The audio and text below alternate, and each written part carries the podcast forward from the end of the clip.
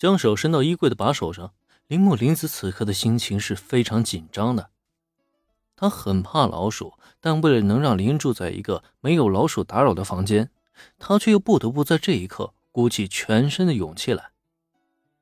那么就在他拉开衣柜门的下一刻，受死吧臭老鼠！心中对老鼠的畏惧让铃木林子下意识闭上了眼睛，他完全没看清衣柜里到底有什么，只是在这一刻抡起手里的鸡毛掸子，拼了命的就往衣柜里挥舞。或许他以为这样就能把老鼠给干掉，很遗憾的是，如果这衣柜里真有老鼠，即使铃木林子这么挥舞几千下，也别想伤到老鼠一根毫毛。而且更遗憾的是，这衣柜里压根就没有老鼠，只有两个瞪大了眼睛的女孩。随着铃木林子当头挥下鸡毛掸子，位于衣柜正前端的原子绝望地发现，这玩意儿竟然直接落到他的头上了。啊！别打，疼！姐姐是我。原子无论如何都没想到，躲在衣柜里的自己竟然惨遭如此的无妄之灾，明明只是想给自家男朋友发一波福利而已，怎么莫名其妙的自己就挨了姐姐揍呢？园子，怎么是你？还有小兰，你们这是在搞什么？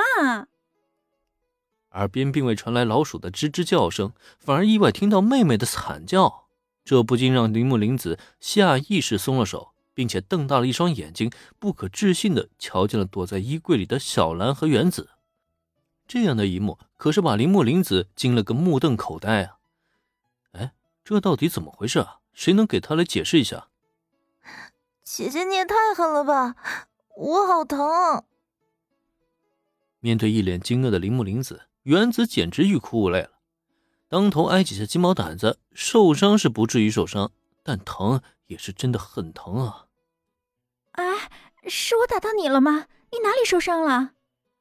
虽然妹妹和小兰的出现让铃木林子倍感惊讶和不解，但原子的呼痛却让她下意识冲到妹妹身前，一脸担忧的连连查看。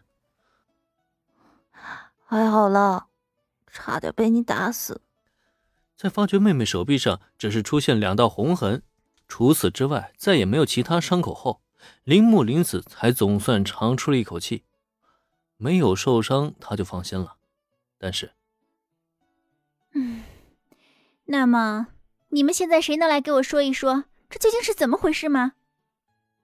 确定原子无碍之后，铃木林子恢复了冷静，看看躲在衣柜最里面意图用衣服遮掩自己的小兰，再瞧瞧身穿薄凉睡衣让自己都觉得脸红的妹妹，最终铃木林子又将目光转向到林恩的身上。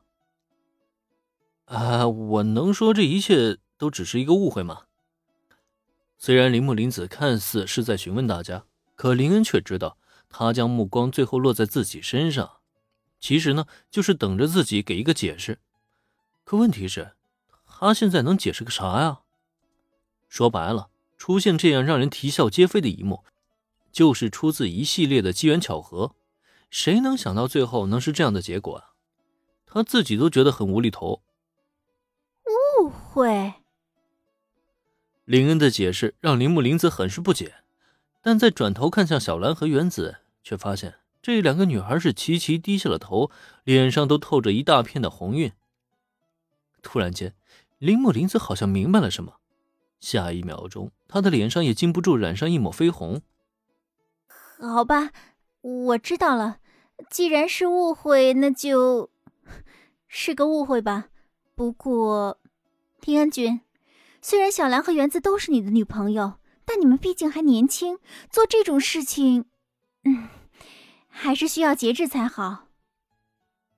目光有些不太敢与林恩对视，铃木林子先是自顾自点点头，紧接着他又仿佛想到了什么一般，很不好意思的对林恩提了个醒。